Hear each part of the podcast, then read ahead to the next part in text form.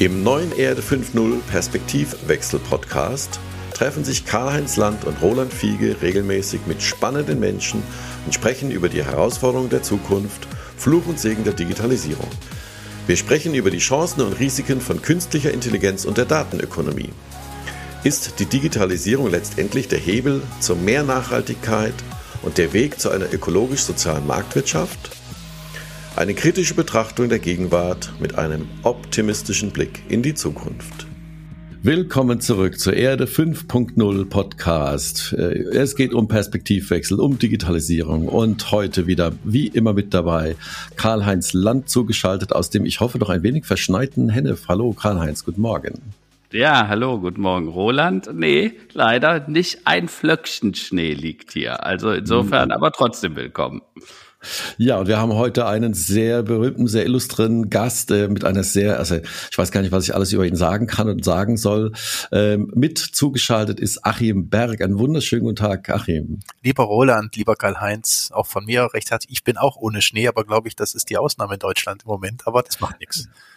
Ähm, Achim ja. Berg möchte ich kurz vorstellen. Also ich kenne Achim Berg. Ich war mal auf einer Veranstaltung von Microsoft in Dresden. Das ist bestimmt schon 15, 20 Jahre her. Da war Achim Berg Chef von Microsoft in Deutschland.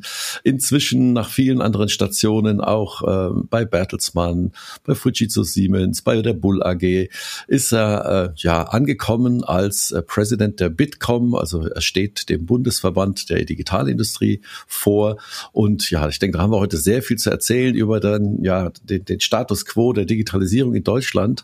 Und ich, äh, vielleicht gelingt es uns nur die Hälfte quasi drauf zu hauen und sagen, dass alles schlecht ist und alles irgendwie wie im Entwicklungsland und die andere Hälfte, äh, die schönen Beispiele einfach zu zeigen. Vielen Dank nochmal, dass du dabei bist, Achim. Hallo. Sehr gerne. Ja, wir beginnen ja immer unsere Rubrik äh, mit dem Thema des Tages und äh, ja, ich äh, lasse ja normalerweise dir gerne den Vortritt, äh, Karl-Heinz, aber ich würde heute gerne einfach reingrätschen und sagen, für mich das Thema des Tages selbstverständlich der Bitcoin-Kurs, äh, nachdem Elon Musk äh, jetzt da 1,5 Milliarden US-Dollar investiert hat, ging das ähnlich wie bei unserem guten alten Freund Mike Saylor von MicroStrategy gleich mal noch in neue Höhen. Mhm. Ähm, das war ist so mein, äh, also es ist it, it is real, kann ich dazu nur sagen. Also ähm, das, ja. das geht nicht mehr weg, genauso wie das Internet nicht mehr weggeht. Ja. Wie sieht's bei dir aus, Karl-Heinz? Was ist für dich das Thema des Tages? Also, äh, wenn man sich die Schlagzeilen heute mal anschaut, äh, für mich eine wichtige, auch ein bisschen wieder erschreckende Nachricht ist, China verbannt Clubhouse. Äh, und zwar wegen der politischen Debatten. Also da geht es vor allen Dingen um die Diskussion, die Kritik mhm, gegenüber mhm. Hongkong, die Menschenrechte und so weiter. Und hier sieht man, Thema Plattformökonomie, ne, äh, äh, Regierungen, wie das auch difficult werden kann. Das zweite Thema war äh, Deutschland ist nun auch meteorologisch gespalten, also im Norden mhm. Schnee und äh, Eis äh, von der Meter und Meterhöhe und mehr und in Köln und in Hennef kein Flöckchen, auch wie Achim ja schon sagte. Ne? Also das Schneechaos diese Nacht haben viele, viele Autofahrer angeblich in 70 Kilometer Stau bei minus 10 Grad die Nacht auf der Autobahn verbracht. Also ist, also da gibt es Sachen, die man sich lieber vorstellen würde. Äh, die gute Nachricht ist, äh, die Corona-Zahlen gehen runter. Äh, ähm, jetzt haben wir den Lockdown schon seit dem 16. Dezember und zum ersten Mal gehen die Zahlen wirklich runter. Und heute werden wir hören, Entwarnung, ne, die Frau Merkel, Angela sagt halt, Warnung, Warnung, schon 20 Prozent der Neuinfektionen haben diese brutale Mutation. Ne? Und ähm, die Frage, die ich mir immer stelle, äh, die Begründung für den Lockdown war ja immer der Indizewert. Man hat ja immer gesagt, wenn der Indizewert über 50 ist, verlieren quasi die Gesundheitsämter die Kontrolle und können nicht mehr nachvollziehen, was passiert ist. Die Frage ist dann, ouch, Warum ist das denn eigentlich so? Also Corona gibt's ja jetzt inzwischen seit März letzten Jahres. Und warum sind die Gesundheitsämter auch nach fast zwölf Monaten auch nicht in der Lage, äh, die Sachen nachzuvollziehen?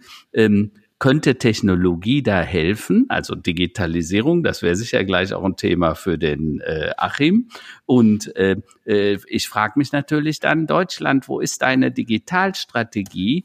Ähm, und die bange Frage, die uns wahrscheinlich alle bewegt, droht denn dann der Lockdown wohl möglich bis April? Das sind so die Dinge, die mich im Moment besonders bewegen. Ja, ja, ganz äh, offensichtliche Themen momentan. Und äh, Achim, geht's dir ähnlich oder hast du noch ein, was gänzlich anderes, was dich für heute, heute früh bewegt? Ja, es sind drei Dinge. Die eine Sache ist eher eine, persönliche. Ich bin nämlich am, über gestern, vorgestern Abend von München nach Köln gefahren. Äh, und zwar mhm. 400 Kilometer geschlossene Schneedecke, aber Gott sei Dank kein Stau. Und es hat ganz hinten im, im hinteren Hirn hat es sogar Spaß gemacht. Aber das war, ich hatte Glück. Das war nicht ganz, aber die beiden Themen, die mich äh, eigentlich heute hier sehr äh, beschäftigen, war Elon Musk und der Bitcoin. Ja. Auch das Thema, dass die Notenbanken doch ihr, ihr Geldmonopol äh, doch massiv verteidigen müssen. Ich meine, da kommt Facebook zu. Wie heißt der neue Libra? DM, heißt er, mhm. Ja, genau. Ähm, das beobachte ich schon, ja. Da, man merkt einfach, dass das Thema Digitalisierung in die Währung geht und das kann man auch nicht mhm. länger ignorieren. Und wenn die äh, Europäische Zentralbank denkt, das könnte noch fünf Jahre unterm Deckel halten, dann glaube ich das nicht. Und das zweite Thema ist, wir haben heute den Safer Internet Day. Da geht es nämlich genau mhm. um Rede und, und, und. Ähm, da werde ich gleich auch noch eine Kino zu halten. Aber mhm. das spannendes Thema, äh, wie man hasst. Und, aber auch dieser digitale Graben. Und da werden wir gleich bestimmt mhm. noch kommen. Mhm. Zwischen Offline und Online, sondern auch im Online-Bereich, dass man merkt, mhm. wirkliche Unterschiede sind. Und dieser Safer Internet Day, den halte ich für sehr wichtig. Und ich werde gleich mhm. mit der Ministerin Lamprecht dazu auch noch länger mhm. diskutieren. Das sind meine Themen heute. Hm. Vielleicht an der Stelle, dass ich kurz mal einhaken darf, weil der Achim da so eine Steilvorlage macht, digitale Währungen. Ähm, meine Grundthese, Achim, ist ja tatsächlich, dass die digitalen Währungen nicht nur ökonomischen Sinn machen, sondern auch ökologisch. Also wenn man nur mal überlegt, Geld ist ja nicht, also Papier, also Papiergeld ist ja tatsächlich ein textiles Geld. Also es wird sehr aufwendig hergestellt, ein sehr aufwendiger, äh, nicht gerade sehr umweltfreundlicher Prozess, äh, damit es dann auch haltbar ist. Dann wird es bedruckt mit ziemlich äh, kräftigen Farben. Die sind auch nicht so unbedingt gesundheitsförderlich und, und, und. Also lange Rede, kurzer Sinn. Wenn wir das Geld nicht regelmäßig ersetzen müssten, da sind ja Millionen von Tonnen Geld im Umlauf. Und wenn das digital digital gehandelt wird, ist das ökologisch auch äh, sehr erstrebenswert. Allerdings sehr kritisch für die Banken, weil dann verlieren die mindestens mal eine äh, Lebensberechtigung, nämlich die ein, das Ein- und Ausgeben von Geld. Äh, äh, wie, wie, wie siehst du das, Achim? Sagst du, das Ökologische spielt da eine untergeordnete Rolle oder sagst du, das ist in, in jeder Hinsicht interessant? Also ich sehe das in der Tat anders als du. Ich würde ja. ich sehe das äh, mit dem ökologischen, ja gut, da gibt's viele Dinge, ähm, mhm. wo man einsparen kann, vielleicht da auch, aber ich habe ganz gerne Geld in der Tasche, auch mal mhm. äh, auch mal ein Schein. Ich glaube, dass der mhm. Schein, das Geld selber nie ganz verschwinden wird. Mhm. Ähm, man könnte etwas kreativer sein, könnte zum Beispiel hingehen und könnte einen digitalen Euro auf irgendeinem Gerät, mhm. äh, Lesegerät haben, das ich auch anonym zahlen kann. Ich, die Anonymität halte ich für immens wichtig. Mhm. Ich halte immens wichtig, dass man jemand auch mal privat 50 Euro in die Hand drücken kann, ähm, mhm. um jetzt gleich den digitalen Weg zu gehen. Also ich glaube, mhm. das Geld rein auf das Digitale zu beschränken, halte ich für falsch. Ähm, mhm. Ich glaube, wir brauchen es. Und man sieht es ja auch, wie viel auch gerade in Deutschland noch bar bezahlt wird und privat mhm. bezahlt. Das sollte man nicht unterschätzen. Und ich würde mir diesen Luxus, würde ich mir nicht nehmen lassen. Und deshalb bin ich ein großer Fan auch von Bargeld. Das mag irgendwann mal auf einem, was weiß ich was, äh, Maschinen oder auf einem elektronisch lesbaren Karte sein. Ja. Halt ein ja. 50-Euro-Stück auf einem, auf einem, äh, auf einem, auf einer kleinen äh, Plastikkarte. Aber ich mhm. möchte gerne Geld dabei haben. Ich möchte es auch gerne mhm weitergeben und, und, und. Also von daher bin ich kein Fan davon, rein digital zu gehen. Ja. Ähm, äh, Karl-Heinz, du hattest ja eben so schön gesagt, Deutschland ist jetzt auch meteorologisch getrennt. Ähm, Achim, ja. du hast eben äh, angedeutet, dass es da auch eine Trennung gibt äh, ähm, in, innerhalb des, äh, des, der Gesellschaft äh, der Online-Leute und der Offline- oder mehr Offline-Menschen.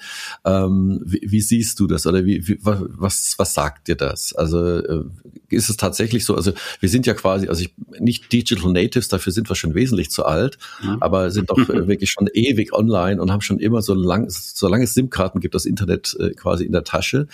Ähm, ist es tatsächlich immer noch so? Kann man immer noch von einer getrennten Gesellschaft, einer Offline- und Online-Gesellschaft reden, Achim? Ja, in der Tat mehrfach. Also auf der einen Seite haben wir ungefähr 25 Prozent der Bevölkerung, die die zunehmende Digitalisierung ablehnt.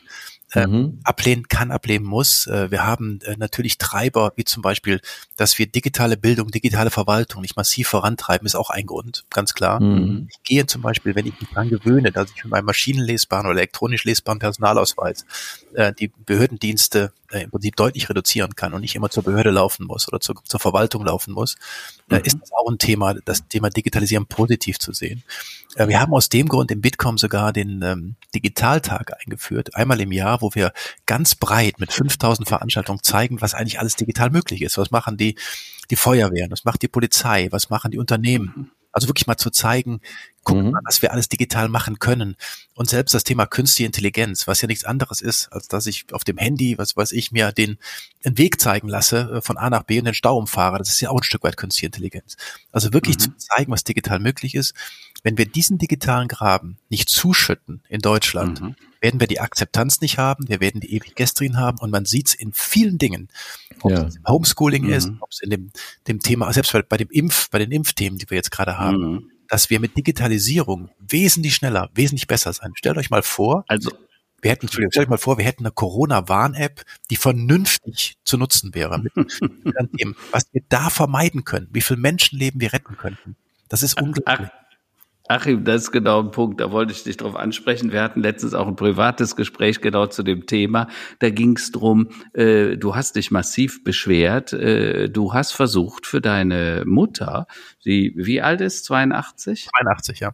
82-jährige Mutter hast du versucht, einen Impftermin hinzukriegen und es ist quasi kaum möglich. Also nur mit dem irren Aufwand. Also bei uns war das so, ich habe das auch, meine Eltern sind 82 und 83, ich habe versucht, einen Termin zu kriegen. Nach zweieinhalb Stunden in der Hotline war man dann endlich so weit, dass jemand dran ging. Dann sagten die, bitte geben Sie die äh, Postleitzahl ein und dann habe ich die eingegeben und dann sagten die, äh, für dieses Gebiet sind leider noch keine Termine zu machen und wurden wir aufgelegt. Ja, also das sind so die Erfahrungen. Ich weiß nicht, welche Erfahrung hast du gemacht? Achim? Ja, ich meine, man, man lacht drüber, aber es ist ja alles andere als witzig. Ja. Es geht um Menschenleben, mir geht es um Gesundheit meiner Mutter und ich habe mich auch wirklich äh, da persönlich auch wirklich sehr echauffiert, aber auch breit, mhm. auch bis zur Bundesregierung hoch.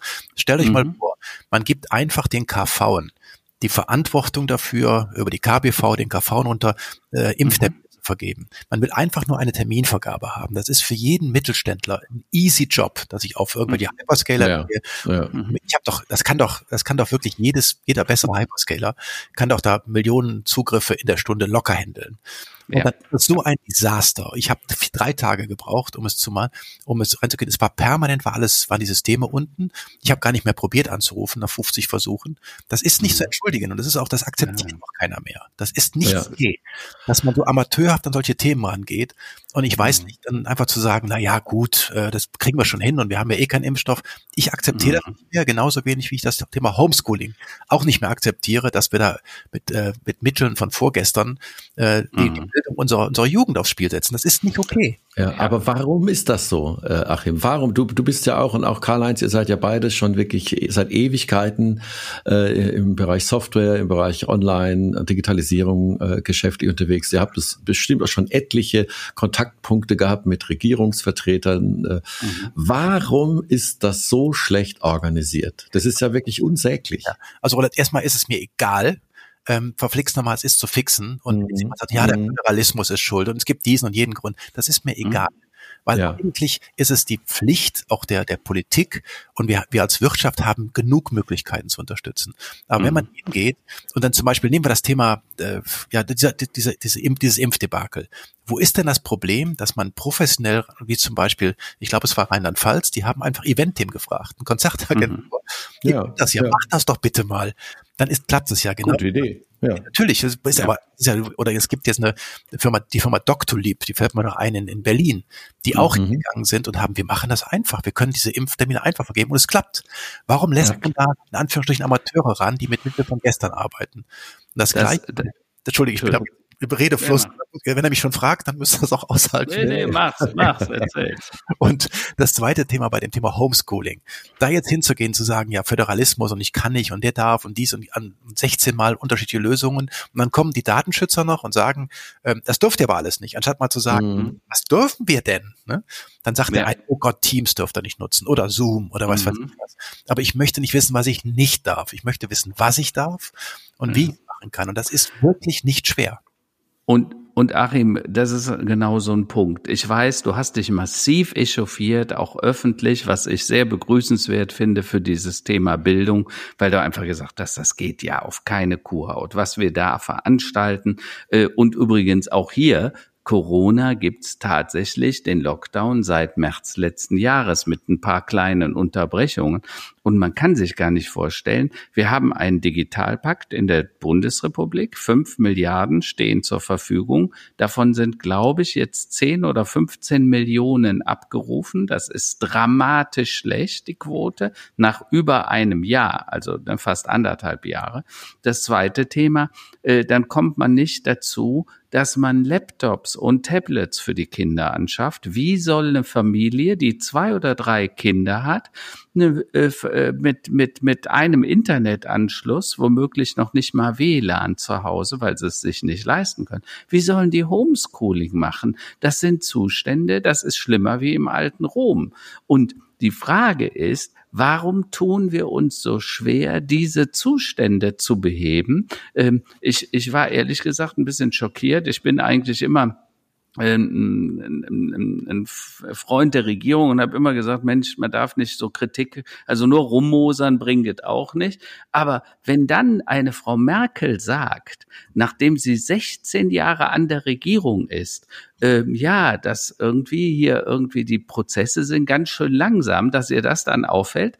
Ehrlich gesagt, das finde ich bemerkenswert. Und da sage ich dann, da habe ich wenig Verständnis. Jetzt hast du ja ganz offen kritisiert und hast äh, in einem großen Interview gesagt, Mensch, das muss ganz anders werden. Datenschutz, wir müssen auch den Datenschutz verändern. Ne? Der Daten, die Daten sollten nicht vor uns geschützt werden, sondern wir sollten die Digitalisierung nutzen, um Leben zu retten. Es geht darum, eine Corona-App, die mehr mit den Daten machen könnte, könnte ja die Gesundheitsämter so massiv entlasten, dass mit einem Knopfdruck jeder informiert werden könnte, wenn er gestern Kontakt mit irgendjemandem hatte, ähm, der Corona äh, äh, positiv war, ja. So und die Frage ist, warum kriegen wir das nicht hin, Achim?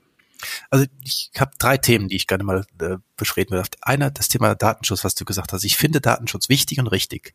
Mhm. Es ist ein Unterschied zwischen einer Schuhgröße und einem Genom. Das müssen wir mal ja. klar sagen. So, das ist ja. das Erste. Das heißt, diese Datensparsamkeit ist Blödsinn, sondern ich muss genau entscheiden, welche Daten, äh, welche Daten sind wichtig, welche sind unwichtig. Mhm. Der zweite Punkt ist, ich möchte als Nutzer selber entscheiden können, ob ich zum Beispiel bei der Corona-Warn-App jedem erzähle, wo ich bin oder nicht. Das möchte mhm. ich. Ich persönlich habe kein Problem, es jedem zu erzählen. Also das heißt, äh, ich muss das Datenschutzthema richtig in die Hand nehmen und nicht den Datenschützer zum, zum, zum, ja, zum, zum heiligen Gral machen, der dem alles unterliegt mhm. Äh, und selbst die, das mhm. Thema Gesundheit. Ich habe aber noch zwei Themen. Du hast vorhin zu Recht gesagt, wir müssen die positiven Dinge sehen. Ich gehe jetzt mal mhm. auf Schule, aber auch auf die Wirtschaft. Bei der Schule ist es so, ähm, du sagtest gerade, äh, wir brauchen Laptops für die Schüler und sowas. Ganz klar, 70 bis 80 Prozent aller Schüler haben zu Hause Laptops, die besser sind als das, was wir ihnen je geben können. Das heißt, bring your own device. Ich habe hier ein sehr schönes Beispiel einer Schule in, ich glaube in Dortmund war sie oder in, äh, in Bochum, die hingegangen mhm. ist und hat gesagt, okay, ihr könnt eure eigenen Tablets mitnehmen. Wir kriegen einen, wir machen also eine sogenannte MDM-Software, also Manage, äh, so eine Device-Software, die wird aufgespielt, dass ich im mhm. Prinzip Vormittag den Zugriff einschränken kann. Das haben alle zugestimmt jetzt kommt der Punkt, die, die sich keins leisten können, diese 20 Prozent ungefähr, mhm. die bekommen was Richtiges mit einem, mit einer SIM-Karte für den Internetzugang. Damit gebe ich mhm. 20 Prozent was Gutes und 80 Prozent mhm. kann ich nicht beglücken mit einem Schuldevice. Die haben eh ein mhm. besseres in der Größe. Mhm. Dann kommt diese Schule hin und die haben das super gemacht jetzt in Bochum. Ich habe mir extra nochmal mhm. geholt, der, ähm, die sind hingegangen, haben dieses MDM, also haben im Prinzip das mhm. Management vormittags gemanagt, haben vernünftiges mhm. WLAN, klappt hervorragend. Und ich habe einen anderen Bekannten, der sagt, meine Tochter sitzt um 8.30 Uhr gestriegelt und gespornt den ganzen Tag vor dem, oder den ganzen Vormittag vor dem Laptop. Die haben, die haben Zoom oder Teams, ich weiß es nicht. Die macht mhm. selbst Sport am Laptop. Die ist glücklich, die will gar nicht mehr in die Schule. Also, die will nur nachmittags ihre, ihre Freunde sehen. Aber es klappt hervorragend, wenn man es richtig macht. Ja. Dritter Punkt. Und dann äh, gebe ich wieder zurück. Und zwar, wir, wir, wir beschweren mhm. uns immer über die Politik. Das ist aber nicht ganz richtig. Die mhm. Wirtschaft muss sie auch an die Nase fassen. Und äh, es gibt ein paar schöne Themen. Auf der einen Seite haben wir eine Umfrage gemacht ähm, in der, in der, vor einem Jahr und haben die Unternehmen gefragt, siehst du dich als Vorreiter oder als Nachzügler der Digitalisierung? Mhm. Ähm, dann haben die gesagt, als Vorreiter von, von also Ende 2019 sahen sich 39 Prozent. Die gleiche Frage ein Jahr später gleiche Voraussetzungen, also noch 27 Prozent. Das sind einige auf die Nase gefallen. Weil okay. Die, die so. haben was gelernt, Achim. Die, die haben was gelernt. Aber Jetzt, lass mich vielleicht zwei ja, Punkte mal gerade darauf eingehen, weil du den Datenschutz so hochhebst, den ich übrigens für wichtig halte. Ich persönlich sage ja immer, es geht nicht nur um Datenschutz, um Datensicherheit und äh, äh, Privacy. Es geht in Zukunft um Datensouveränität. Also wir alle, jede Person, jeder Mensch muss der Souverän seiner eigenen Daten werden. Und äh, ich hatte eine Diskussion mit dem, den, mit jemandem, den ich sehr geschätzt habe oder auch heute noch schätze, der Gerhard Baum, äh, auf dem äh, Parteitag in Berlin habe ich mal mit dem diskutiert, weil der auch argumentierte über Datensparsamkeit. Wir müssen sparsam sein. Und das war auch seine feste Überzeugung. Dazu muss man wissen, der Gerhard Baum ist inzwischen auch fast, also ist über, acht, über über 78, 79 und, äh, und ich habe gesagt, äh, Datensparsamkeit, das ist ein Argument. Äh, stell dir mal vor, du hast ein Auto, das fährt demnächst autonom und du, ich baue dir eine Datenspartaste ein und wenn du auf diese Taste drückst, ähm, dann braucht der nur noch zehn Prozent der Daten. Also 90 Prozent werden nicht mehr in die Logik, in die Algorithmen eingebaut. Äh, das hat dann allerdings zur Folge, dass du jeden dritten Passanten umfährst und jeden zweiten Baum triffst. Ja, warum? Weil da Datensparsamkeit in einer datengetriebenen Welt überhaupt keine, keinen Sinn macht. Aber Datensouveränität macht sehr wohl Sinn. Die Frage ist, was können wir als Europäer, als Deutsche tun, weil da finde ich ganz wichtig, die Amerikaner und Chinesen werden die Datensouveränität mit hoher Wahrscheinlichkeit nicht erfinden. Die haben da ganz anderes Verständnis und Verhältnis zu. Aber wir Europäer und speziell wir Deutschen hätten hier eine irre Opportunität. Warum glaubst du, passiert das nicht gerade bei uns, jetzt hier in Deutschland, jetzt hier in Europa? Ich glaube, dass es passiert. Ich glaube mhm. auch, dass die Diskussion, die du gerade angestoßen hast, äh, sehr intensiv diskutiert wird. Auch so Themen wie Gaia X, also gerade das Thema mhm. Souveränität ist ja in aller Munde. Ja. Wie wir es anstellen, ich glaube, der Punkt, den du, den du gesagt hast, ist, wir müssen, wir müssen nicht alles selber machen, aber wir müssen unsere Regeln definieren. Und mhm. wenn wir sagen, ihr könnt alle hier mitspielen, egal woher ihr kommt, aber bitte nach unseren Regeln. Das ist übrigens bei mhm. der Grundverordnung ist das so, ob wir es mögen oder nicht. Mhm. Das halte ich für den, und wenn uns dieses, das Thema Souveränität, was ich persönlich sehr hoch halte, wenn uns mhm. das gelingt, äh, in vieler Hinsicht, dann müssen wir echt was tun, dann wird auch sowas passieren. Also ich halte das nicht für unmöglich und ich glaube, mhm. die Erkenntnis dieser Souveränität äh, wird immer größer und wir haben in Europa hier echt eine Chance. Vielleicht könnte man Hauch schneller sein. Okay, aber, aber ansonsten geht das schon in die richtige Richtung. Aber da, da würde ich gerne mal kurz draufspringen. Also Datensouveränität, du hattest eben Gaia X äh, erwähnt als Projekt. Ich glaube, für unsere Hörerinnen und Hörer, wenn nach meinem Verständnis ist Gaia X äh, im Grunde genommen so eine Art europäische Cloud-Lösung. Ne? Also dass man mhm. quasi eine Cloud Computing und Cloud äh, Server und Speicher innerhalb Europas äh, kreiert, um sich weniger abhängig zu machen, sowohl der Endverbraucher wie auch äh, Firmen von Anbietern wie Amazon Web Services oder Google und andere. Ähm, das ist natürlich eine gute Idee, ein guter Ansatz. Was denkst du, brauchen wir denn noch, um äh, auch den Endverbraucher, im Prinzip, der ja doch auch immer angstgetrieben ist und auch durch die Medien äh, quasi verängstigt wird, dass er quasi seine Daten äh, irgendwo hergeben muss.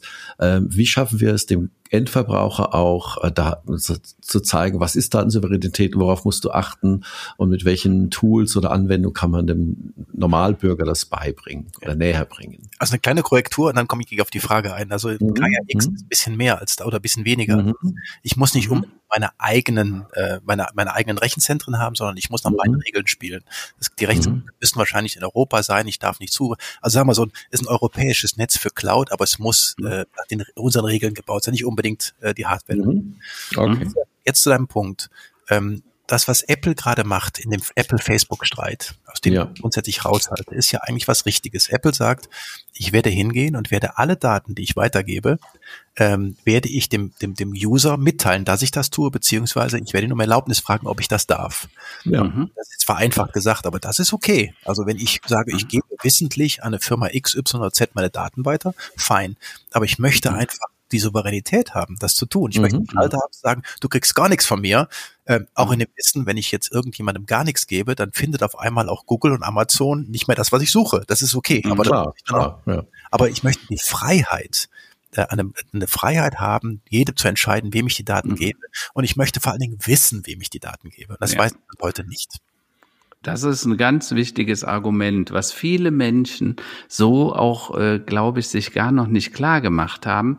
Privatheit und Service, also Privacy und Service, sind zwei Seiten derselben Medaille. So wie du das gesagt hast, Achim, wenn, äh, wenn ich alles für mich behalte, dann kann der andere auch nicht wissen, was ich will. Also sprich, wenn ich bei Google, Apple, Facebook und so weiter nicht meine Präferenzen kundtue, ähm, dann können die mir keine besonderen Angebote machen, Hinweise auf äh, Spezialitäten, meinen Hobbys und so weiter. So, jetzt ist ja die Frage immer, wie viel gebe ich preis und oder, so wie du es sagst, Achim, ich möchte vielleicht, also ich gehe zum Arzt und sage dem Arzt, der sagt, äh, mal, ich hätte gern das Röntgenbild vom Knie, dann möchte ich dem das freigeben äh, für eine Woche, für einen Tag oder äh, für immer. Äh, aber wenn ich den Arzt wechsle, will ich vielleicht nicht mehr, dass der die Daten hat. Dasselbe gilt für die Bank, das Finanzamt, mein Arbeitgeber, was auch immer. Und dann möchte ich das managen können. Das ist mein Verständnis der Datensouveränität und dafür wird es digitale Plattformen geben, weil nur so kann ich das quasi handeln, um das zu tun. Jetzt ist die Frage, Gaia X ist ja nur die Infrastruktur, die das Speichern erlaubt. Äh, die Frage, wo es dran mangelt, ist diese Vision. Warum kommt nicht ein Europäer, ein deutsches Unternehmen auf die Idee und sagt, hey, wir helfen genau da, äh, äh dem Kunden seine Daten als souverän zu handeln. woran liegt das? Haben wir nicht die große Vision? Denken wir nicht groß genug? Überlassen wir das immer den Amerikanern? Ja, kann ich dir erklären. Also das Thema gerade bei den bei den Cloud Services, also alles was im, was im, was in der Cloud also irgendwo im im Orbit liegt, da gibt es ein paar Hyperscaler. Das sind also das sind die großen, das sind die Amazons, das sind die Microsofts, mhm. so, die Googles dieser Welt, die Riesenrechenzentren. Mhm. Die stecken Milliarden die Entwicklung. Das heißt, wenn ich auf diesen, wenn ich meine Daten auf diesen Plattformen liegen habe, habe ich jede Menge Tools und Möglichkeiten, die auch anzugehen. Also künstliche Intelligenz, ich kann meine Daten mhm. lassen, ich kann ähm, auch viele, viele Funktionen ein, die ich die habe, wie zum Beispiel, was ich da vorhin gesagt habe beim Impfen, dass ich sage, ich habe morgen habe mhm. ich 1,6 Millionen Zugriffe, die brauche ich jetzt mal für einen Tag und dann brauche ich die nie wieder, also kurz vor Weihnachten oder äh, dieser Black Friday-Thematik oder sowas. Das mhm. heißt, die sehr viele ja, Möglichkeiten, ja. Äh, die die Kleinen nicht haben. Wenn ich jetzt einen Kleinen habe in Deutschland, der kann zwar die Daten sicher halten, hat aber diese ganzen Möglichkeiten nicht. Und das mhm. heißt, er ist entweder viel teurer oder er hat nicht die Fähigkeit oder ich bin nicht mehr wettbewerbsfähig. Mhm. Aus dem Grund bin mhm. ich gar kein Freund davon zu sagen, wir müssen das alles zwingend jetzt auf einem deutschen Unternehmen haben, sondern ich habe einfach nur gesagt, ich bin ein Freund davon zu sagen, es gibt Datenschutzregeln und es gibt andere Regeln und wenn du dich daran hältst, dann darfst du, liebe Microsoft und liebe Google und liebe mhm. Amazon, deine Dienste anbieten. Wenn nicht, hast du Pech gehabt. Dann nicht. Mhm. Ne, das ist im mhm. Prinzip die Idee. Deshalb gibt's, ist es nicht so einfach zu sagen, Mensch, ich stelle 500 Rechner nach Frankreich und dann habe ich doch alles mhm. und dann habe ich doch riesen Das klappt leider nicht. Ja. Spannend ist dann natürlich, äh, viele Menschen, also wenn Herr Spahn gefragt hat, hör mal, gibt ihr uns die Daten, zum Beispiel für klinische Krebsforschung, anonym übrigens, äh, dann haben die Leute im Bundestag gesagt, nein, wir wollen das nicht, dass von jedem die Daten anonym ausgetauscht werden können. Bei Google, Apple, Facebook geben wir alles. Oder hier neuerdings Clubhouse. Jeder, der bei Clubhouse vertreten ist, der gibt automatisch sein gesamtes Adressbuch frei. Übrigens noch nicht mal DSGVO-konform. Ne? Da gibt's also starke äh, Bedenken, äh, was die Nutzung angeht. Trotzdem. Zu, Entschuldigung, du kannst es sogar Bitte? nicht du kannst es nicht zulassen, dann kannst du noch keinen einladen, aber du kannst es auch ohne. Also ich habe meins nicht freigegeben in Clubhouse. Ja, Tatsache ist, man kann es sogar nachher wieder zurücknehmen und er fragt dann zwar immer wieder, aber ist ein bisschen nervig. Naja, aber so versuchen es. Ne? Äh, nach deutscher DSGVO wäre es ja nicht regelgerecht. Genau. Und die Frage ist, diese kognitive Dissonanz. Ne? Wir geben Apple, Google, Facebook, denen geben wir alles, aber wenn Herr Spahn äh, tatsächlich meine Überzeugung ist, Daten könnten Leben retten in der Krebsforschung, ne, wenn man die Daten statistisch austauschen würden auf einer zentralen Plattform, welche äh, Chemo hat besonders gut angeschlagen, bei welchen äh, Voraussetzungen, unter welchen Bedingungen und so weiter. Da könnten könnte viel Geld gespart werden in der Entwicklung, in der Forschung, aber auch viel Leben. Und trotzdem sagt das Bundesparlament, nee, das wollen wir nicht, selbst ja. nicht mal anonym. Und da stelle ich mir die Frage, haben wir es denn überhaupt verstanden, was das ist? Ich glaube nicht. Ich glaube, das ist ich, dieser Punkt ist, mhm. den ich, äh, wenn wir diese ganzen Daten noch anonymisiert nicht weitergeben, die Chinesen mhm. aber, nehmen wir die Chinesen zum Beispiel, die tun es aber, mhm. dann wird der mhm. Tag kommen, dann werden die Chinesen Alzheimer heilen können oder Demenz, mhm. wir nicht. Genau. So, weil die nämlich sehr viel mehr Informationen haben. Oder Krebs, aber nehmen wir mal das Alzheimer-Thema. Das heißt, dann mhm. stehen wir hier und können unseren Alten nicht helfen, weil wir das nicht gemacht haben über viele Jahre. Die Chinesen können es aber und die werden den Teufel tun und zu sagen, ich gebe euch jetzt die Informationen. Die werden das für sich mhm. nutzen. Ich habe jetzt nochmal ja, ein Beispiel. Das muss nur uns nur klar sein. Wir werden, äh, es hat, also gerade wenn wir, wenn wir, wenn wir so konsequent auch anonymisierte Daten nicht weitergeben, hat das eine Konsequenz. Absolut, absolut. Also das heißt, es hat nicht nur was mit Daten retten Leben, sondern es hat auch was mit Wettbewerbsfähigkeit zu tun. Ich meine, das sehen wir natürlich auch. Du selber äh, warst ja in dieser digitalen Ökonomie, du bist von Hause aus Informatiker, äh, du warst bei Fir Firmen wie Microsoft, äh, Bertelsmann, Avato, aber auch Telekom-Vorstand, hast das alles ziemlich genau beobachtet. Ähm, jetzt äh, schimpfen die Leute natürlich immer so ein bisschen über den Netzausbau in der Bundesrepublik. Also wir haben irgendwie, ich glaube, drei oder vier Prozent erst Glasfaseranbindung. Ähm, äh, äh, der Netzausbau mit 5G geht voran, äh, 4G hat lange gedauert. Äh, was sagst du denn? Was könnten wir denn tun, ähm, damit ein besseres Verständnis dafür da ist. Ich sage immer, das Netz ist ja irgendwie im digitalen Raum die Infrastruktur unseres zukünftigen Wohlstandes. Also das, was früher die Flüsse, die Straßen als Infrastruktur war, die Eisenbahn, die Netze, äh, das wird in Zukunft, wenn immer mehr digital wird, zum Beispiel auch Währungen, dann ist natürlich das Netz die Infrastruktur unseres zukünftigen Wohlstandes. Ähm, was müssten wir tun, um da besser zu werden? Äh, machen Telekom, Vodafone, macht die Bundesregierung da Fehler oder sagst du, es geht halt nicht schneller? Also da muss ich meine Lanze brechen für die Telekommunikationsunternehmen und nicht, weil ich da mal hm? gearbeitet hm. habe. Äh, ich hatte jetzt ja. ein, ein, interessantes Thema. Ich saß hier und habe hier 100 Megabit bei mir zu Hause ähm, im, im mhm. Upload. Denk, wow, super. Und dann mache ich mein Handy an mit 5G und da kommen da 170 Megabyte raus. Megabit raus also äh, sehr viel schneller als ich. Äh, mhm. als 5G ist schon hier auf dem Land und ich wohne hier auf dem Land. Mhm. Ähm, um die Sache mal äh, etwas etwas neutraler zu betrachten. Wir mhm. haben der Geschwindigkeit her, wir kriegen über 98 Prozent der Haushalte kriegen 50 Megabit und mehr. Es tut mhm. mir leid für die ein oder zwei Prozent und die natürlich auch einen Grund haben. Das kann ich vielleicht mit 5G regeln. Und da gibt es mhm. jetzt viele Dinge. Ich, es ist unheimlich schwierig, auch neue äh, Masten aufzubauen, weil die Leute die nicht wollen. Aber es ist halt nur die Physik, dass ich ohne Mast auch kein 5G kriege. Das ist halt so. Mhm. Und mhm. äh, aber es gibt, da, da will ich mich gar nicht rein verlieren. Ich glaube, von der Infrastruktur her sind wir in der Investition und auch in dem Ausbau gar nicht so schlecht. Und wenn ich mhm. jetzt reine Glasfaserlogik, ähm, die brauche ich nicht unbedingt. Es gibt, wie gesagt, fünf mhm. Technologien, es gibt äh, andere Möglichkeiten, auch über Kupferkabel mhm. schnell zu sein. Ähm, das auszubauen halte ich für wichtig. Also das, das, Thema digitale Infrastruktur, ja, müssen wir was tun, aber wir sind da jetzt mhm. nicht, wie viele sagen, Namibia oder was weiß ich was. Mhm. Stimmt nicht. Ist einfach nur mhm. falsch. Ähm, naja, in den Ländern ist es ja teilweise auch deshalb so, äh, weil die sogenanntes Leapfrogging gemacht haben. Ne? Die ja. haben eben, weil genau. die Distanzen in Afrika so unverschämt groß sind, haben die gesagt, wir können gar keine Kabel verlegen. Die sind dann sofort von der ersten Generation auf die dritte und manchmal sogar auf die vierte und fünfte Generation gesprungen, einfach weil es günstiger ist. Und du sagst selber, das Beispiel 5G zeigt es. Äh, hier, hier in Hennef haben wir an vielen Punkten schon 5G und du hast mit dem Handy einen unglaublichen Durchsatz und brauchst gar kein Kabel, außer die Masten, die natürlich vorhanden sein müssen. Ja, klar. Kann ich mal ein Thema, was mir auf, den, auf dem Herzen liegt. Bitte, wir, reden, natürlich. Von, wir reden von der Politik und wir beschweren uns über, mein Gott, sind die langsam und ganz ehrlich, es mhm. stimmt. Und es ist auch nicht mehr auszuhalten. Und ich hatte letzte Woche auch einen Podcast mit dem, äh, dem Bundes-CIO, wo wir auch diese Themen intensiv diskutiert haben. Und ich habe ihm auch ziemlich deutlich gesagt, dass das eigentlich nicht mehr lange gut geht und die, die Bevölkerung mhm. mal mehr aufregt. Aber eine Sache, die finde ich, die möchte ich gerne mal als Positivbeispiel nennen.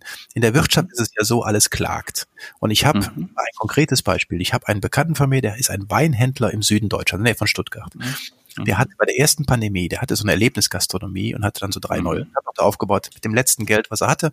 Und ich mach's ganz kurz. Und er ist im Prinzip bei der, äh, bei dem Lockdown stand er da und sagt, oh Gott, oh Gott, jetzt ist alles vorbei. Ich werde hier das ja. Fahren. So, in den ersten Tagen hat er seinen Online-Shop massiv nach oben gefahren mit Social-Media-Ansatz und so weiter. Mhm hat extrem was gebracht. Er hat die zwölf Mitarbeiter zwar erst in Kurzarbeit geschickt und dann mhm. haben sie Folgendes gemacht. Die haben so digitale Weinproben angeboten. Das heißt, ich mhm. kriege ein Paket nach Hause, haben YouTube-Videos gemacht und haben als dritten Schritt sogar in Instagram jeden Samstag um 20 Uhr einen Live-Tasting gemacht. Da haben ungefähr mhm. 1600 Leute ein Paket bestellt. Mhm, ähm, wow. Erster Fakt ist mal, äh, der hat nach drei Wochen oder vier Wochen seine zwölf Mitarbeiter alle aus der Kurzarbeit geholt. Mittlerweile hat er hat er jetzt schon wieder vier oder fünf neue eingestellt, auch in der Zeit jetzt. Mhm. Das Ding boomt ohne Ende. Er hat mhm. die, machen es aber auch super, also mit, mit mhm. Social Media und hier und da. Übrigens im Nachbarort, der Weinhändler ist pleite gegangen, jetzt schon. Mhm. mhm. Ähm, das heißt, die Wirtschaft, da gibt es eine ganze Reihe Beispiele, kann mhm. auch jetzt diese Chance nutzen der Digitalisierung, noch richtig nutzen. Und wenn das passiert, hat man einen riesen Wettbewerbsvorteil. Wer den Schuss jetzt nicht gehört hat, dem kann ich auch nicht mehr helfen. Also ich bin vollkommen bei dir. Auch hier eine Lanze. Meine Frau, die hat ja eine Galerie in Köln und äh, natürlich der Lockdown hat sie auch massiv getroffen. Galerien sind zu bis heute im Prinzip. Und sie hat in der Zwischenzeit, sie hatte schon vorher einen Online-Shop, äh, hat jetzt eine virtuelle Galerie eröffnet. Ja. Äh, ich glaube, die wird offiziell nächste Woche äh, eingeweiht.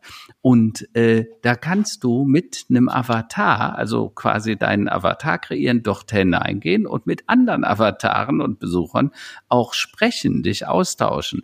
Das heißt, die hat das Ding nicht nur als 3D-Bild, Abbild in den virtuellen Raum gestellt, sondern macht richtig Geschäft über diese Geschichte. Die Leute können sich die Sachen angucken und Click and Pick. Die können dann auch, wenn ihnen was besonders gut gefällt, man darf ja die Geschäfte zum Abholen öffnen. Da kannst du tatsächlich auch wieder physisch hin, um dann das Bild oder die Skulptur abzu abholen. Und das ist genauso, wie du sagst, Achim. Der eine, ähm, der, der macht zu und weiß nicht, was er machen soll. Und der andere, der ein bisschen kreativ ist, äh, jede Krise ist auch Chance. Und das ist auch das, was ich immer appelliere. Ähm, man sieht halt nur, ja, wie, wie unterschiedlich die, die Unternehmer als solches reagieren. Der eine legt sich in die Ecke und sagt, oh Gott, oh Gott, wie schlimm. Und der andere sagt, Mensch, immerhin, das Glas ist noch halb voll, dann lass uns ja. mal gucken, was wir daraus machen. Ja, im Grunde genommen hilft da nur die Flucht nach vorne, nicht wahr? Also es gibt ja. natürlich, natürlich Branchen, äh, da kann man sowas machen. Es gibt andere Branchen, da ist es ein bisschen schwieriger oder auch langwieriger. Ja. Ich, ich denke mal die Eventbranche, auch was, was Sprecher äh, und sowas angeht. Aber äh, das ist natürlich vollkommen richtig. Wer das schnell sich adaptieren kann, äh, hier Survival of the Fittest, ja, der hat natürlich schon äh, besser eine Chance als die, die warten. Aber das war ja schon immer so, ne? Dass man, am Ende muss man sich selbst immer äh, mit den eigenen Händen aus dem Sumpf rausziehen. Das ist es ist nur, es ist nur ein Wahnsinn, äh, Roland. Wir kennen uns ja jetzt auch schon ein paar Jährchen. Ja, und ja, übrigens, ja. Achim, äh, äh ich glaube, wir haben uns vor über 20 Jahren kennengelernt. Äh, du, damals warst du noch bei Bull, dann bist du zur, zur Telekom, Microsoft, äh, warst kurz äh, Aufsichtsrat mal in meinem meiner Unternehmen damals, die Voice Objects AG, die wir verkauft haben. Und äh, das Verrückte ist, ich habe 2013 ein Buch geschrieben oder 2012, glaube ich, war es, Digitaler Darwinismus, der stille Angriff auf ihr Geschäftsmodell und ihre Marke. Also unter uns, das ist jetzt sieben, acht Jahre her. Und ähm, äh, der Darwinismus ist noch immer da. Also es gibt eine digitale Evolution äh, und der Angriff war am Anfang still. Der ist schleichend gewesen, man hat ihn nicht gemerkt. Denkt mal an das, was im Handel passiert ist, ne, äh, wie Amazon sich breit gemacht hat aus einem One-Man-Shop. Äh, äh, vor 20 Jahren ist ein äh, 400 Milliarden Unternehmen geworden und viele andere Händler die Hertis, die Kauflands, die sind, die sind äh, pleite gegangen. Ja, die, die Ottos, die Neckermanns, die gibt's nicht mehr. Und äh, das hat was damit zu tun, ob man die Chance versteht oder sie eben anderen überlässt. Also wenn ein Bertelsmann Buchclub nicht so unglaublich tief geschlafen hätte, würde es Amazon heute. ja, genau. Ich glaube, hatten die nicht sogar mal damals, da war ja noch der Middelhoff, der hatte damals den Deal mit der AOL eingetütet. Ne? Genau. Da, damit hat Bertelsmann, ich weiß nicht, sieben, acht Milliarden, also unvorstellbar Gewinn gemacht mit dem Verkauf dann später an AOL. Aber sie haben nur diese Infrastruktur, sie haben nicht das Geschäftsmodell je verstanden. Das muss man sagen. Ne? So ist es. Ich würde mal gerne noch einen Perspektivwechsel äh, einbauen und nochmal kurz Bitte. auf das Thema Datensouveränität zurückkommen. Mhm. Ähm, wir haben ja eben schon gelernt, äh, auf der staatlichen Seite ist momentan dieser Föderalismus und der Datenschutz, wie er jetzt ist, steht immer oft im Weg. Ähm, auf der anderen Seite monetarisieren zwei, überwiegend zwei große Player jetzt momentan, ich schätze mal ungefähr 90 Prozent jeglicher Online-Werbebudgets, nämlich Google und, und Facebook. Mhm. Äh, Google und Facebook verdienen mit Online-Werbebudgets Werbung, also in 2019 insgesamt äh, ungefähr 220 Milliarden, glaube ich. Ne? Mhm. 2020 war es sicherlich noch ein bisschen mehr. Wir sehen ja auch entsprechend die, wie die Börsenkurse sich entwickeln. Das heißt, ähm, die Daten, die wir zur Verfügung stellen, äh, über die wir keine Datensouveränität haben, die werden ja gnadenlos monetarisiert. So. Mhm. Wenn wir jetzt aber sagen, wir hätten gerne Datensouveränität zurück, und äh, geben die nur selektiv frei, dann müssten wir doch eigentlich, und jetzt kommt so der kleine Sprung, das Werbemodell auch komplett umbauen. Dann geht es doch eigentlich eher in die Richtung Identitätsmarketing oder sagen wir Direktmarke, Permission-Based Marketing in einer neuen Form, so dass wir am Ende Endverbraucher dafür bezahlen werden müssen mit Werbebudgets, dass sie sich unsere Newsletter anschauen. Ist das ein Szenario? Ich weiß, vor zehn Jahren haben wir das schon mal drüber gesprochen, Karl-Heinz. Mhm. Ähm, ist es ein Szenario, Achim, was du dir vorstellen kannst oder was du schon mal durchgedacht hast? Also ich dachte, aber ist das ja schon häufiger. Das ist eine mhm. Diskussion, wie gesagt, die, die führen wir ja seit zehn Jahren. Es gibt ja auch durchaus Modelle, wo jemand sagt, gib mir deine Daten und ich gebe dir Geld dafür. Mhm. Aber es setzt sich so lange nicht durch, solange wir alle unsere Daten an die Facebooks dieser Welt geben, äh, mhm oder wen auch immer. Ich meine, wir sind da ja sehr, äh, das ist ja, wir geben es ja sehr, sehr leichtfertig alles frei. Da kommt mhm. der ersten Punkt wieder. Ich glaube, dass wir äh, zu einem Punkt kommen und wenn ich der Souverän, wenn ich die Souveränität über meine eigenen Daten selber habe, mhm. dann äh, ist, sind, dann sind diese Geschäftsmodelle, also vor allen Dingen so ein Facebook-Geschäftsmodell, natürlich stark gefährdet. Das ist klar. Mhm. Mhm. Da werden andere entstehen, bei der Google ist es ein bisschen komplizierter. Ähm, mhm. Aber grundsätzlich sind diese Modelle dann sofort gefährdet. Das ist aber ein weiter Weg. Und ich glaube, solange wir nicht verstehen, ähm, wie wir mit Daten umgehen müssen, in beide Richtungen übrigens, uns selbst zu schützen oder auch weiter ja. zu, wird ja. dieses Modell mhm. schwierig werden, äh, weil es gibt ja halt immer noch das freie Modell. Aber grundsätzlich, das äh, in der Theorie halte ich dieses Permission-Based Marketing für absolut machbar, aber ich der Praxis leider nicht. Achim, jetzt bist du ja jemand, äh, du gehörst zu den Mächtigen in der Republik. Ne? Äh, wenn ich morgens wach werde und ich sehe morgens MoMA und wer, wer lacht mich als erstes an, dann kommt der Achim. Außer dir gibt's nur noch zwei oder drei, die mich regelmäßig aus dem Fernseher begrüßen. Das ist der Carsten Schwanke, wenn er das Wetter vorliest, ein äh, guter Freund. Und das ist der Roland Fiege, äh, der ab und zu auf NTV irgendwelche Börsennachrichten verbreitet, ja, weil da ist er immer ganz heiß am Thema dran. So und und äh, das beeindruckt mich immer sehr, weil äh, ihr habt Reichweite, das ist ein, ein, eine, eine coole Geschichte äh, und vor allen Dingen glaube ich, dass du auch sehr klar die Dinge vertrittst. Du, man merkt dir halt an, du bist Informatiker, du weißt, worüber du redest und du bist nebenbei als Chef der Bitkom der äh, äh, der Vertreter als Präsident der größten Interessensvertretung in dieser Digitalwirtschaft. Da sind ja Tausende, ich weiß nicht, wie viele Mitglieder hat die Bitkom? 2600, aber davon ne? auch äh, die, die meisten DAX-Unternehmen sind bei uns auch äh, organisiert. Auch. Ne? Das heißt, das ist ja schon mal eine Gemeinschaft, in der man was bewegen kann. Äh, und ich weiß auch, der Rohleber, der Geschäftsführer, der ist sehr aktiv und extrem äh, äh, agil und engagiert für, für unsere Themen, ja, für die ich ja auch äh, versuche immer so ein bisschen zu laufen. Aber jetzt sag du mal, was würdest du denn heute anders machen. Wenn wir, ne, du, du, du, ich meine, du redest äh, regelmäßig mit äh, äh, Chefs, äh, inklusive mit Angie Merkel. Äh, was würdest du denn sagen, verdammt, da müssen wir was anders machen, dass das schneller geht? Weil das ist, glaube ich, ein Hauptproblem. Nicht, dass wir den technologischen Wandel nicht verstehen, auch ja, nicht immer, aber vor allen Dingen die Zeit, die wir brauchen, um Veränderungen herbeizuführen also witzigerweise hatte ich mit einer Vertreterin, einer Präsidentin des eines anderen sehr, sehr großen Verbandes die Diskussion am Wochenende. Von daher passt das gut. Mensch, du kannst es doch machen. Versuch doch mal ja. voll. Ich gehe mal ganz konkret. Also ich bin überhaupt kein Freund davon, immer zu maulen, äh, weil es bringt gar mhm. nichts. Machen genügend andere. Und ich habe einfach gesagt, lass wir doch mal zwei, drei Dinge mit der, also mit der Wirtschaft gemeinsam lösen. Das ist zum Beispiel das Thema äh, Impftermine oder jetzt auch Impfvergabe. Mhm. Mhm. Ja da können wir als, als, als Industrie oder als Wirtschaft morgen helfen. Das ist nicht schwer. Mhm. Ja. Wir müssen nur wollen. Da habe ich einen, einen, konkreten Vorschlag. Da wird es bei uns eine ganze Reihe Unternehmen geben, die sagen, wir machen das auch zu Selbstkosten oder vielleicht sogar umsonst. Das ist ein wichtiges mhm. Thema. Das zweite Thema ist die Bildung, weil ich glaube, dass das schlägt uns ins mhm. Kontor, äh, wie wir es gar nicht sehen können, was wir gerade machen, dass wir nicht in der Lage sind, unsere Jugend auszubilden äh, und auch nicht digital auszubilden. Mhm. Äh, das gleiche Thema, da gibt es eine sogenannte HP, äh, eine Schulcloud ähm, vom Hasso-Plattner-Institut, vom HPI. Mhm. Ja, mhm. ja wo ich sogar einer der Väter bin. Ich habe das mit, ich hatte die Idee mit, dass wir hingehen und im Prinzip den Schulen äh, den Inhalt, also digitale Inhalte zur Verfügung zu stellen, auch die äh, auch die Möglichkeiten Schulaufgaben äh, abzugeben und und und diese digitalen Wege. Die haben schon drei Bundesländer jetzt eingeführt.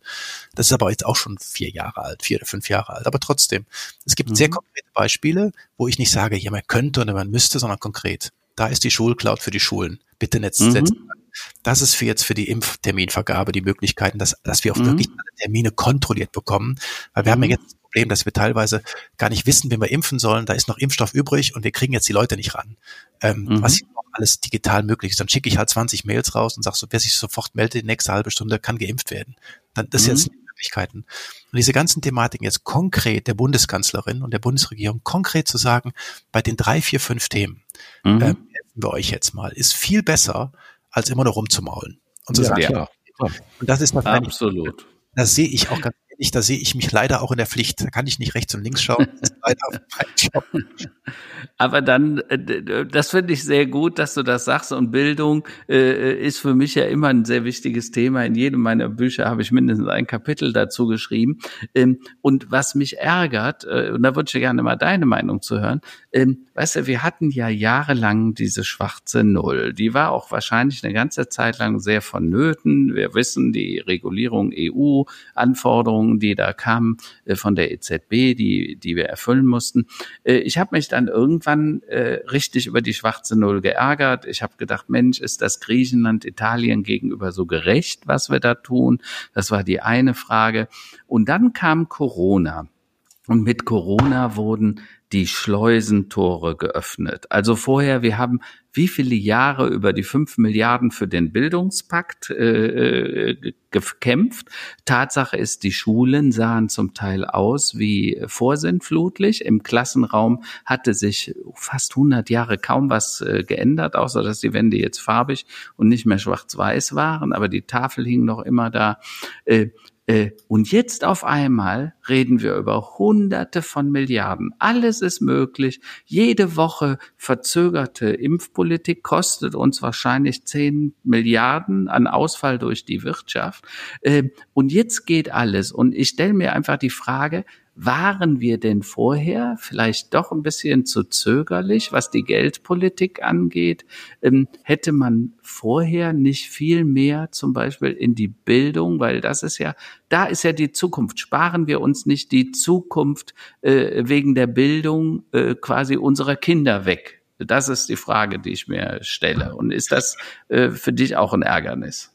Also die schwarze Null ist kein Ärgernis. Ich bin auch irgendwo, ich habe vielleicht auch irgendwie schwäbische Vorfahren. Ich finde grundsätzlich, dass man die, dass man das Geld zusammenhält und gut überlegt, finde ich richtig.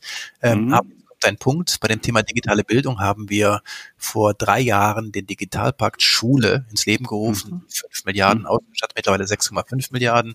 Und es mhm. sind Bruchteil abgerufen, weil wir uns in der die Finger gebrochen haben. In dem Abrufen, da müssen 43 Seiten ausgefüllt werden und es ist mhm. gebrochen, also viele Fehler gemacht. Aber das Geld ist da.